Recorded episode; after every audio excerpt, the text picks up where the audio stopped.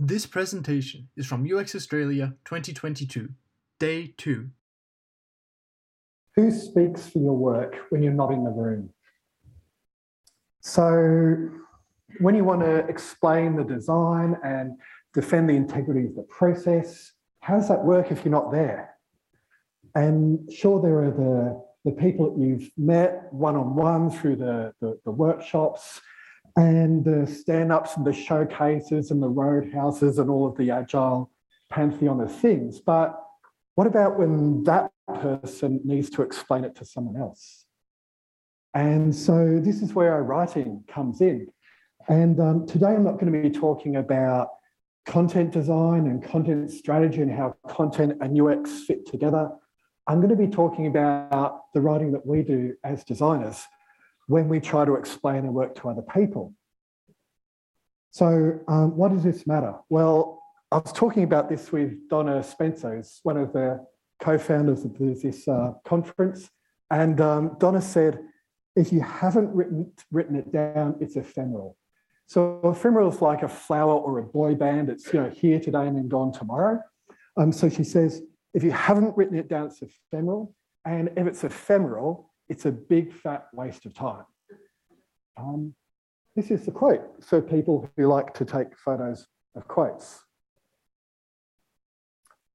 All right, so when I was um, doing this, doing this talk, preparing for it, and the, and the workshop as well, I spoke to a bunch of designers about writing, and what I heard was that, you know, the, the people who are writing about their design work, they want to see their work being implemented because clients actually understand it, right? And they want to feel more confident about their writing. And this could apply to emails to reports, artifacts, proposals, business cases. And then when I spoke to the senior designers and design managers, what they said is, I want to spend less time reviewing my team's work and just kind of telling them the same stuff over and over again, like full stops or a thing or whatever, um, and be able to add more value and also to see our work being implemented. So there's this real need there, but um, I wanted to do a quick show of hands. So to get where you are in your career, hands up if you've done a course that taught you how to create things. Big or long, okay? All right, please keep your hands up. So, all right, um, keep your hands up if that course explicitly taught you how to write about it. All right, not many. So we're being asked to do this thing that's important in our work, but we are not being taught how to do it. Um, now, before I go any further, I should probably just destroy any credibility that I might have to stand up here and teach you how to write about your work. Because uh, a couple of uh, a couple of months ago, two months ago, I put in a proposal and it was for a big content strategy for a government department. Done this kind of work before. We'd worked with the department before. We had relationships in there. We had an approach. So we put in a proposal and we lost, came second. And uh, if you've ever been in that position before, then you know that for a while you can get tunnel vision. You know, you just see the loss. And so for a while, I forgot about what we've achieved. So I run a team of 20 plus content strategists, content designers. We've tackled some of the biggest, messiest content problems around. And I've looked at communication and content from pretty much every angle imaginable. And I lost perspective on that and I just saw the loss. And even worse, uh, I realized that in about two months' time, so today, I was going to have to stand up here and talk to you about how to write. So I was thinking, what right do I have to teach people about how to write, including how to write proposals, uh, when I didn't win that one? So I felt like a bit of a fraud. And then I remembered this guy, Thomas Mann, um, Sexy Beast. And Thomas Mann said that a writer is someone for whom writing is more difficult than it is for other people. A writer is someone for whom writing is more difficult than it is for other people. So, in other words, whatever you dedicate yourself to, design, writing, that's going to mean that you're going to struggle with it. And if you struggle with something for long enough, then you start to notice patterns and you start to see principles. And so I've been struggling with writing professionally for more than 25 years. And over that time, I've learnt some principles, some things that you can apply to any writing that you do in your work as a designer. And there's no silver bullets, right? You're not going to win every proposal or convince every client. But I want to think about these principles as kind of a lens that we can use to look at our writing. So I can't promise you that it will solve all of your problems, but I can promise you that it'll make things better. All right, principles. We've got the curse of knowledge, front loading, abstraction, layering, storytelling. First one. Dun, dun, dun. The curse of knowledge. All right. Uh, so the best way I can explain this one is one of the psychological studies where this bias was first discovered. So I want you to imagine that there's this psychological study room, you know, it's fairly sparse, there's just a table in the room, and in one of those two-way mirrors, so that the psychologists can be observing what's going on. Has everyone seen those, seen those in movies? Cool. All right, so into the room with the table, we bring Joey. Joey's about five, and he looks on the table and he sees a packet marked M&Ms. What does Joey think is in the packet? Okay, so then they open up. Inside the packet is pens, the bastards. So then they take Joey out and they bring him into the observation space with the psychologists. All right, that's the end of round one. Following so far? All right, cool. So then they bring in Susie. She's about five as well. Susie's standing there looking at the packet. Now, Joey in the observation room with the psychologist, and the psychologist say to Joey, Joey, what does Susie think is in the packet? What does Joey say? Okay, so we who okay, who votes pencils? Who votes M&Ms? All right. So the age thing here is crucial because Joey's about five, so he hasn't yet developed a theory of mind. So Joey, which means being able to imagine what's going on for other people, right? So Joey says that Susie thinks pencils, okay? So in other words, he's projecting his knowledge onto Susie when she doesn't know what's in there. She's hoping for M&Ms. Uh, so this is the curse of knowledge, and it has two implications for us as designers, good news and bad news. So the good news is that we're always going to have work because the curse of knowledge means that we'll always have subject matter experts, stakeholders, clients who are too close to their thing. In other words, the curse of knowledge means that we project our knowledge onto other people. We think that they see the world the way we do, that things make sense to us, make sense to them. So there's always going to be this gap that we can fill always going to be work.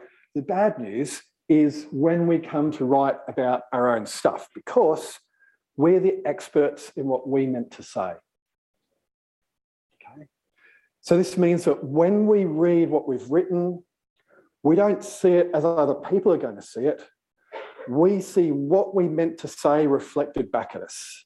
Does that make sense? All right. So Number one, this is why we need other people to help us with our writing, as indeed we do in so many other aspects of our work as designers. But it also means like we're not going to be able to, to go, Pat, help, you know, what should I do here? What does this mean to you all the time? Because uh, Pat's going to get annoyed. So what we do instead is come back to some of the principles that I'm going to share with you. All right, next, front loading. I, I love that. I say front loading and people go, mm, better, better write this down. this is going to be good. Um, thank you. It's really validating. Um, so front loading means taking the most important, interesting information, put that first. Then the second most important information, put that second. Wait for it. Third most important, and so on, until you get to the less important information. So it's still not irrelevant, but it's just things that are a bit more niche or a bit more peripheral, right? Now, where this concept came from is old school journalism. So the journalist would get a commission to write a story, which he or she would write, not actually knowing the total amount of space that they were going to have to fill. So they would write it so that the most important message was right there at the top. So if the copy editor had to trim it, the copy editor cut off something and the story would still get across. So have you ever read a newspaper article and noticed that you can tell what it's going to say, what it's all about, just from reading the first paragraph? All right. Have you ever read a newspaper story and got a bit distracted and gone off to read something else partway through? All right, so front loading is a brilliant tool and metaphor for how attention works as well. So you've heard uh, Don't Make Me Think, Steve Krug, right? So what this means for our writing, don't make me read 16 pages of your report before I can figure out what the heck it's about. Um, so the tricky thing for us is that we will tend to write chronologically in our experience of doing the work. So we'll say there was a thing that you asked us to do, then we did our research, then we thought about some stuff, and then ta-da, here we are with the solution. Now, um, Mike Monteiro did a brilliant course on presentation skills that I did recently. So he says the client doesn't care how hard you worked, you know? So most of the time, not all of the time, but most of the time, we should be leading with the solution. Um, so what I would say to you is actually ignore what I just said because it's going to be really, really hard for us not to write chronologically. So what I'd say do instead is do that, get it out of your system, and then come and edit it. Go like, what's the like, what's the goal here? Then bring that up to the front. So it's in the editing process that comes through. The thing I love about um, the front-loading model is that it's fractals. How many times have we mentioned fractals this conference? Like two, three -ish? Anyway, so fractal, by which I mean it can apply at every level in your content. So just for argument's sake, let's say we're doing a report, right? So the executive summary, the first thing that people read, should give you the entire gist of the report. So if people only read the executive summary, they're going to come away knowing what it's about. Then the first paragraph in the executive summary should set things up. And then the first sentence of each paragraph should set up the paragraph that follows, right? So at every level of your writing, we can be thinking, what should we be front loading here? All right, real life example. Doing some work with Healthier Work ACT. So it's an ACT government program trying to change the culture of work in Canberra. So it's less about let's make people do 80 hour weeks and then give them a muffin and a yoga class and then call that wellness. It's more about changing the practices of work design so employers have a duty of care to look after their employees' physical and psychological safety.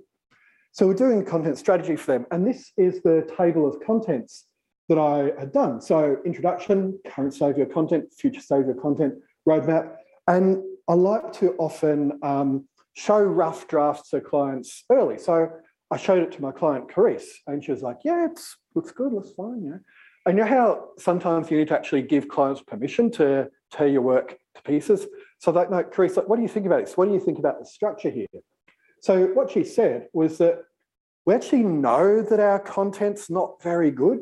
So I want you to just get straight into the, the future state. You know, what should this look like from here? And then give me the current state analysis towards the end for the people who need to who need to see it. All right, uh, making sense so far? All right, cool. We're going to do a real life example. So um, if you have phones, take them out, scan your Q, uh, scan the QR code here. It will bring you to a sample of a proposal by a fictitious human-centered design company called Flange. Um, please stick your hands up uh, stick your up when you have a, have a view on what they should be front loading. In other words, what they should be putting first.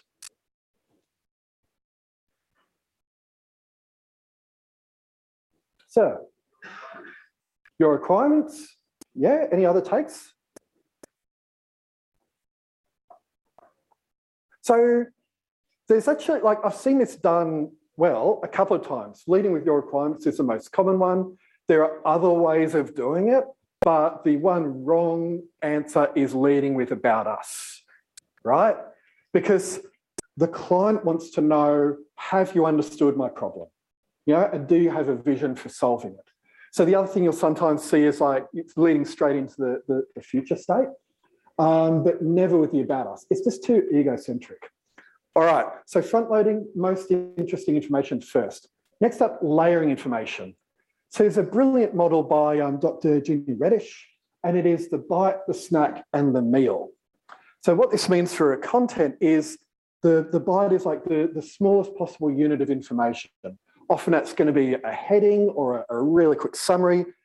The snack kind of expands and contextualizes the, the bite. It'll often maybe give you a key message. And a meal is the entire thing, the whole shebang. Sometimes a bite, snack, and meal will be in the one piece, page. It might be layered across an experience. Um, real life example, this talk. So the bite was um, what you would have seen on the presentation listings page. There are many others, but that's it.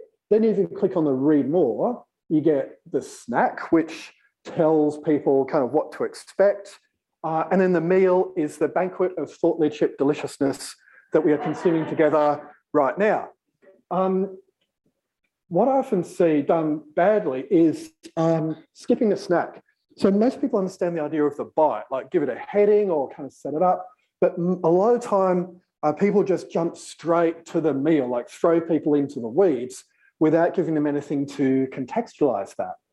So um, here's a real life example. This is a report done by another vendor provided to my client that my client then gave to me. Does that make sense? Yep. So I've anonymized this, but um, or de-identified it. But so it's this is the bite. So we've got in this section audience identify and prioritize workshop.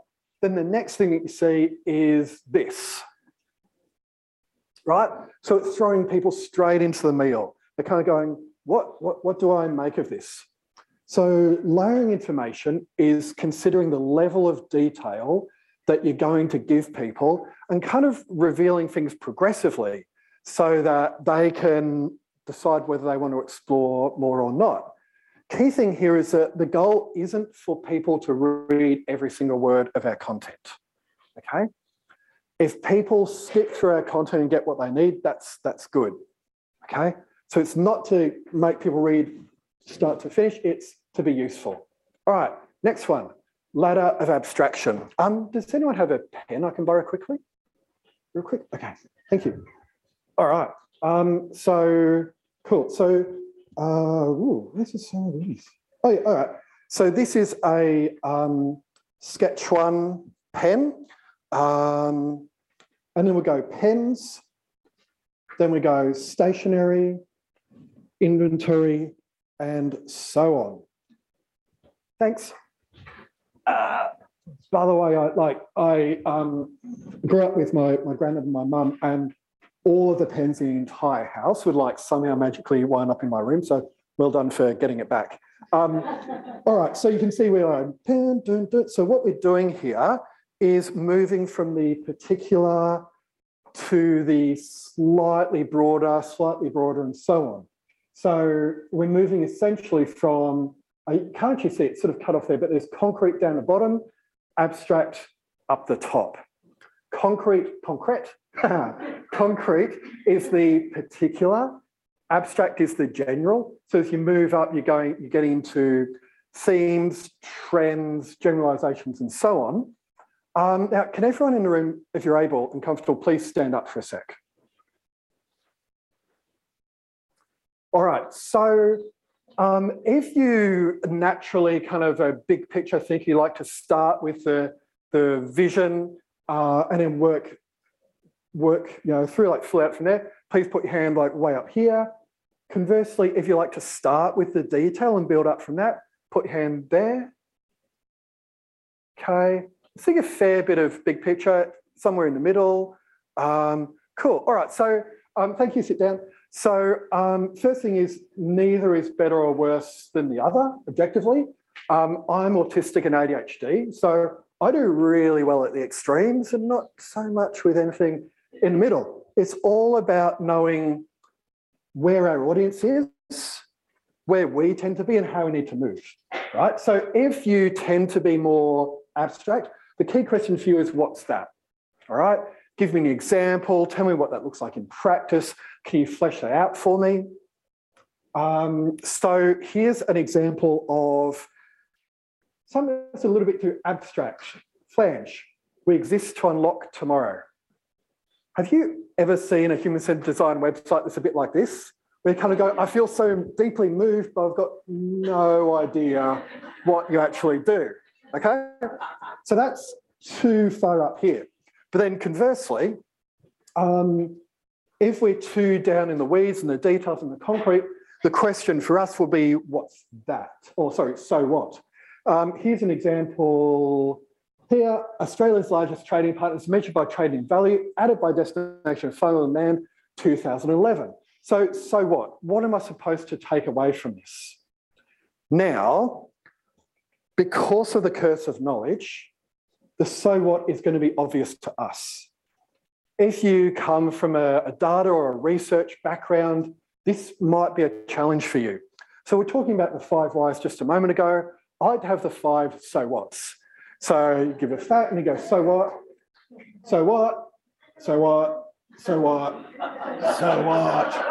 All right. So you keep doing that until you, you get somewhere sensible. Um, let's do a real life example. Imagine that this is in a, user um, testing report. Users added an item to cart in 20% of cases. Who can give me a so what? Please stick your hand up if you've got an idea. Pat. Uh, people are seeing products and adding them. All right, great. Someone else, so what? So Pat said people are adding things to cart in one in five cases. So what?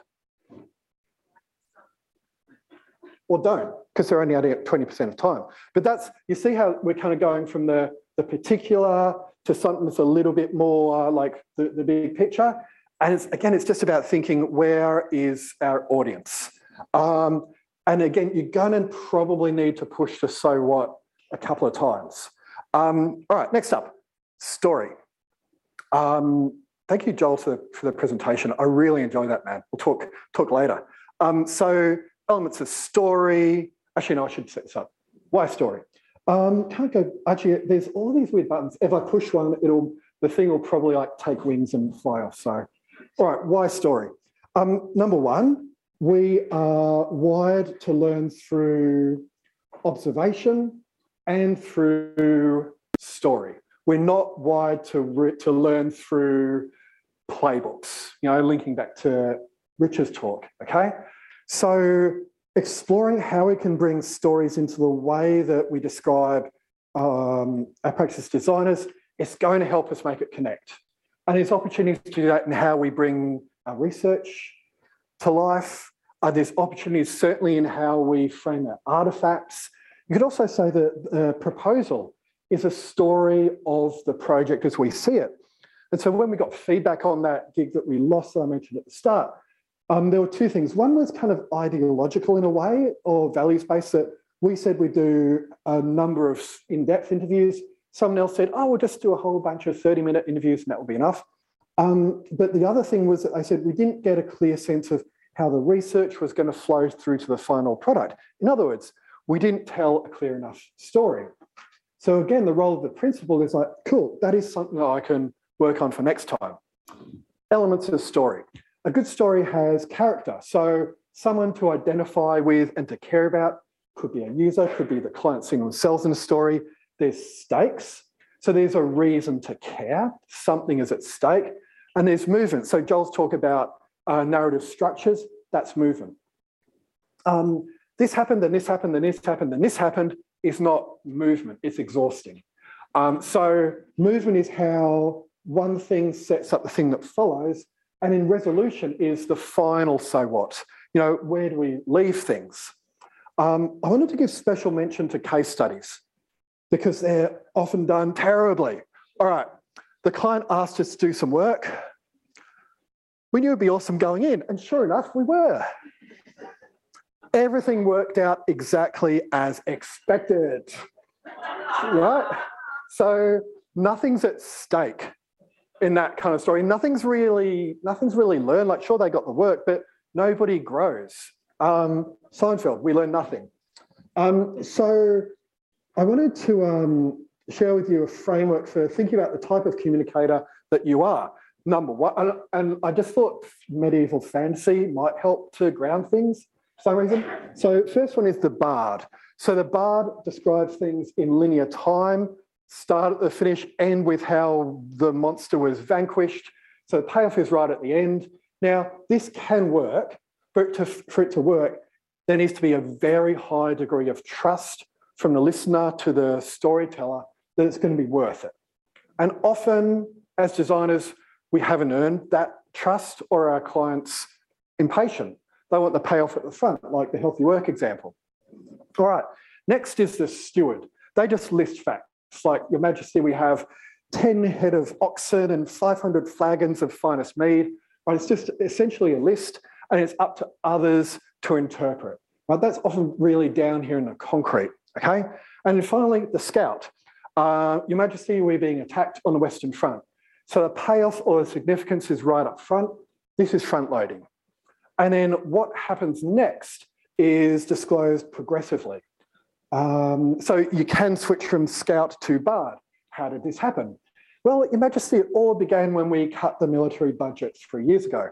Um, or steward, what are our losses? Well, Your Majesty, we've lost so many archers, etc. Um, now, again, the point here is not that one is objectively worse or better than the other.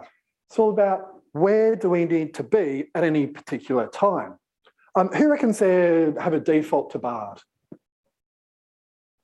Couple of people. Who tends to be a steward? All right, I love that people being honest. And who's a scout? Who really cuts straight to the chase?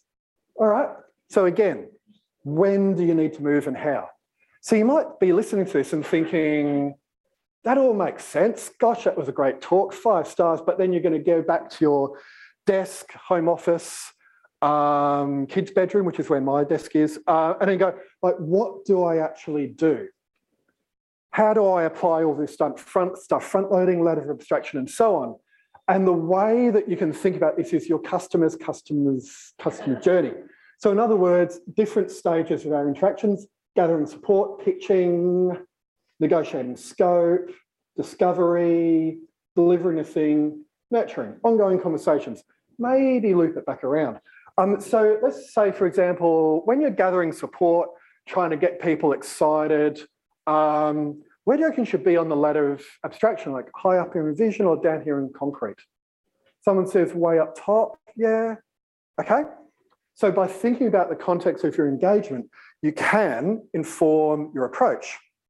So finishing up, I want us to stop thinking about writing being this God-given talent that some have and some don't. I want us to think about it instead as a craft that we can all get better at with practice. The question though is how we get better at practice, how we get better at writing. And um, I found this website recently. So the idea is that uh, it uses AI to generate inspirational quotes, like this one. um, and so the idea is skip through all of the struggle and just get to the inspiration. But the thing is, the struggle is the entire point, right? And it's in the struggle that you iterate. So I did this um, talk, well, as a three-hour workshop last year at UX Australia, then delivered it for a couple of consultancies in-house. Then I had a break. And then I um, came to prepare this, this talk today, and I looked at the slides that I'd done back then, and I was like, um, so it was good, it worked, people liked it, but I could see ways of distilling it, ways of making it better. But the point is, I needed to do that to be able to do this, right? So there aren't shortcuts. There are ways of moving faster or slowly, but you need to be the writer that you are now so that you can become the writer that you want to be. Couple of final thoughts. Number one, writing is a team sport. Because of the curse of knowledge, because we have different skills to bring, I would really encourage you to think about how you can lean on people in your team to help you get better. How can you um, bring peer review into the writing that you do? And it could be as simple as you're writing a sensitive email to a client who's being a bit special. Um, Rich, can you please read this email before I send it? Um, the final thing though is that um, because I'm an introvert uh, and we have limited time, I'm not going to be able to talk to all of you one-on-one. -on -one. So if you like, go to the link. You can pop in your email. It'll ask you what writing things you struggle with. And then I will send you advice for your question. You will not go on my mailing list. I will not send you once in a lifetime real estate investment opportunities. it's just advice done. Um, thank you so much for listening. Good to be with you all.